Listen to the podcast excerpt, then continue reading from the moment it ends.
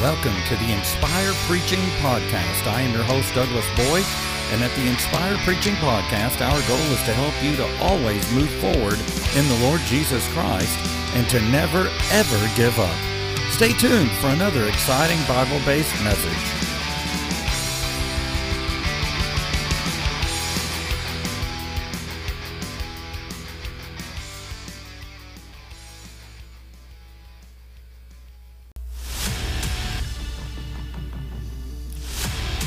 Welcome to the Inspire Preaching Podcast. Are you ready to get into the Word? I am your host, Douglas Boyd. Thank you for joining us today. If this podcast has been a blessing to you, please consider subscribing to it and invite your family and your friends. We want them on this journey with us also. All right, why don't you raise your hands right now and just worship the Lord for a second? Jesus, we praise you. Jesus, we magnify you. We lift your name on high and we worship you today. Amen. All right, let's jump into it today. Today, I have a very important subject to talk to you about. Today, I want to talk to you about victory through worship. Victory through worship. Let's look today at John chapter 4, verse 21. This is Jesus speaking with the woman at the well, and he says, Woman, believe me, the hour is coming when neither you on this mountain nor in Jerusalem will worship the Father. But the hour is coming, and now is, when true worshippers will worship the Father in spirit and in truth, for the Father is seeking such to worship him. God is spirit and those who worship him must worship in spirit and in truth. I want to talk to you today about this very, very important subject, and that is victory through worship. Folks, our worship matters. How we worship matters. Worship is not a Sunday thing. It must become who we are. It's vital to your life. Lord Jesus, I praise you today. I pray over your word right now, and I would ask that you would reveal your word to every single person listening. Lord, I, I just praise you today, and I ask you to give us ears to hear the word of God, the bread of life, and give us a heart to receive it. In Jesus' name, amen. Webster's defines worship as the feeling or expression of reverence and adoration for God. Worship also means to show great and extravagant respect, honor, and devotion to God. But for a Christian, I mean a real Christian, it's deeper than that. If you've really got the Spirit of the Lord on the inside of you, worship is something more. It's deep. Put your hand on your chest. It's in here. It's not about the songs you sing. It's not about the praise team, if they're good or if they're not, or in between. It's not about where you are in life. If you are truly born again, there is a hunger and a desire in your life to worship. There is a hunger and a desire to lift your hands and to praise the name of Jesus Christ. It's more than just church services. It's intimate, it's personal, it's deep within your soul. You desire to be as close to Him as you can, and that means deep, intense, intimate worship. Amen. Worship should mean everything to us. It should be our heartbeat.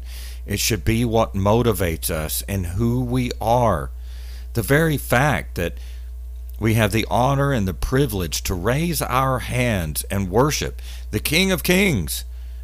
Jesus, I love you. I magnify you. I lift up your name. I praise you. I give you glory. Hallelujah to your mighty name. Man, when you worship like that, I'm telling you that something happens to you when you worship.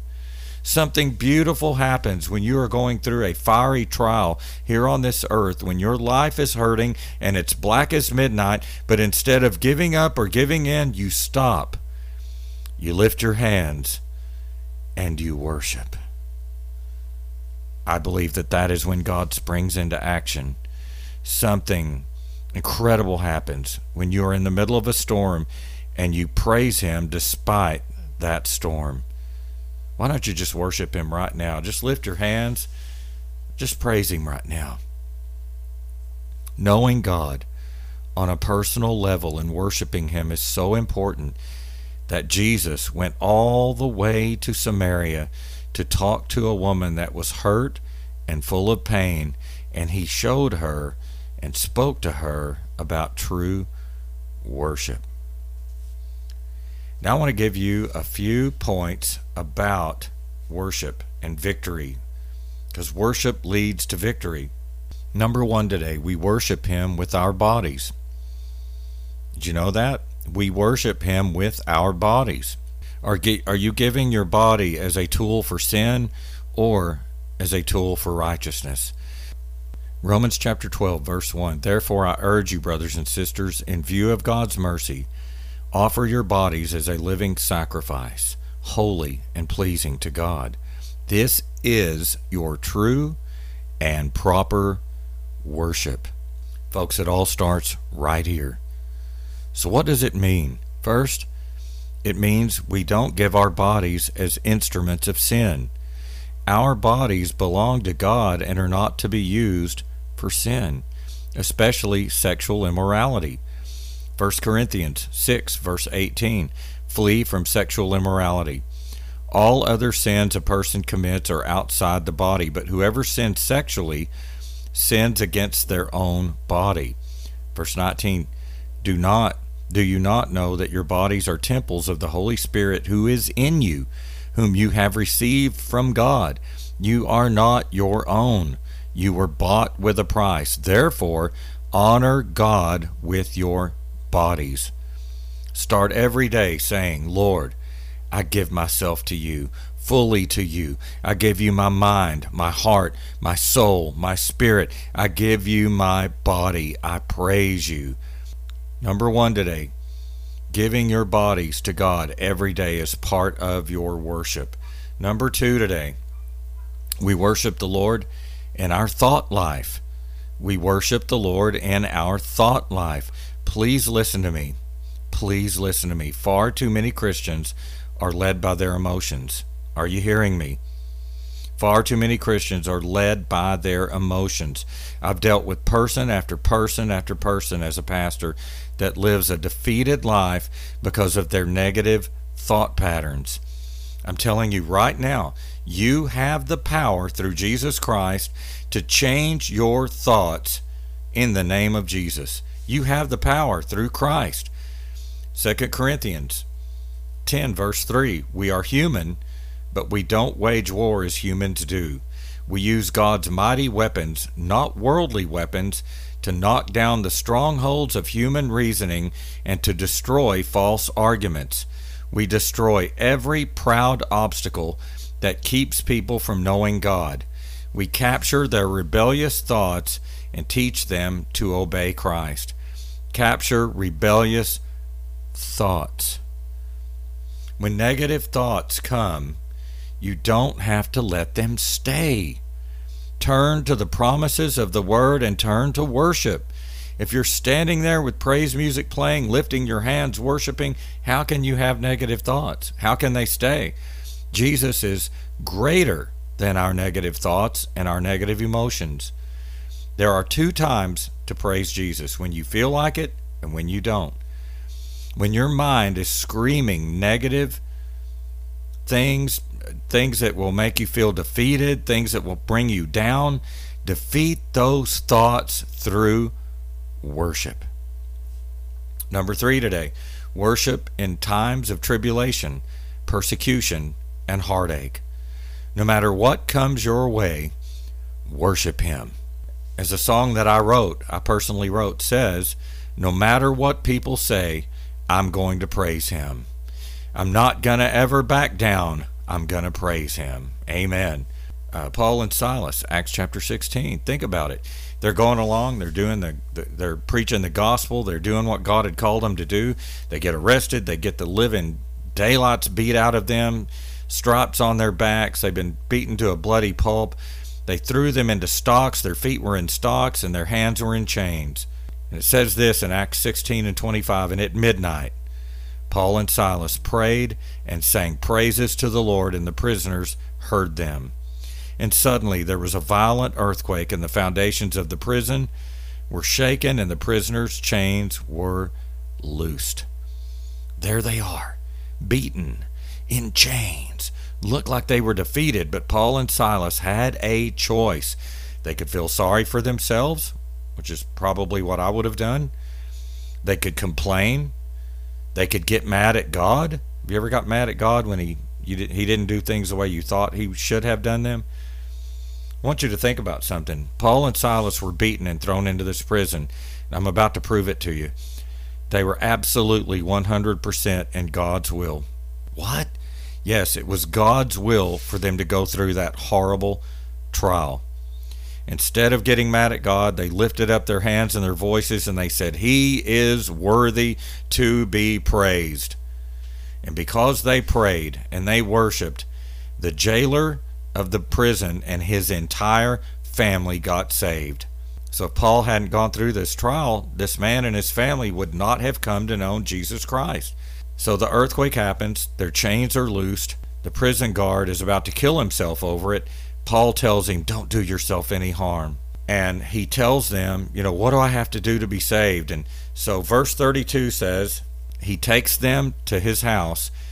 And it says, Then they spoke the word of the Lord to the jailer and to all the others in the house.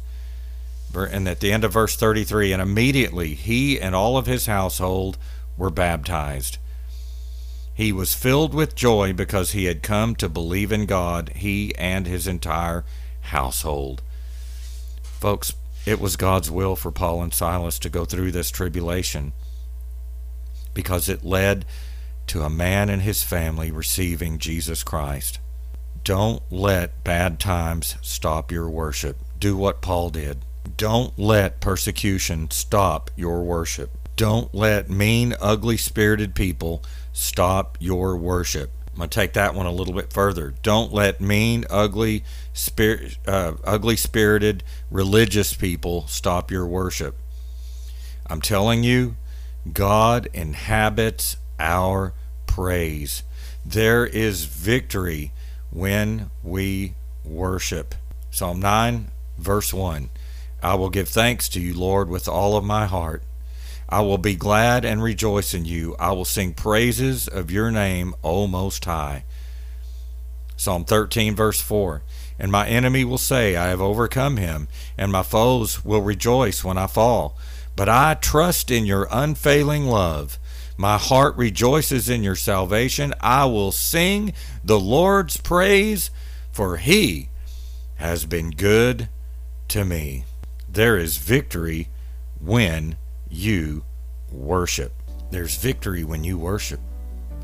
There's deliverance when you praise. The threefold key to living in victory is number one, to pray, number two, to be thankful, number three, be a worshiper. Come on, lift your hands right now and let's praise Him right now. Jesus, we magnify you today. Help us to be worshipers. Help us to remember that there is victory every time we worship. I pray for every single person right now that's going through a trial, that's going through a hardship, that's going through a heartache, that's going through a heartbreak, that's struggling with depression, every person that's struggling with a sickness or a disease. I pray, God, that you would touch them right now and help them to be a worshiper in the time of their trial in the time of the storm. We praise you.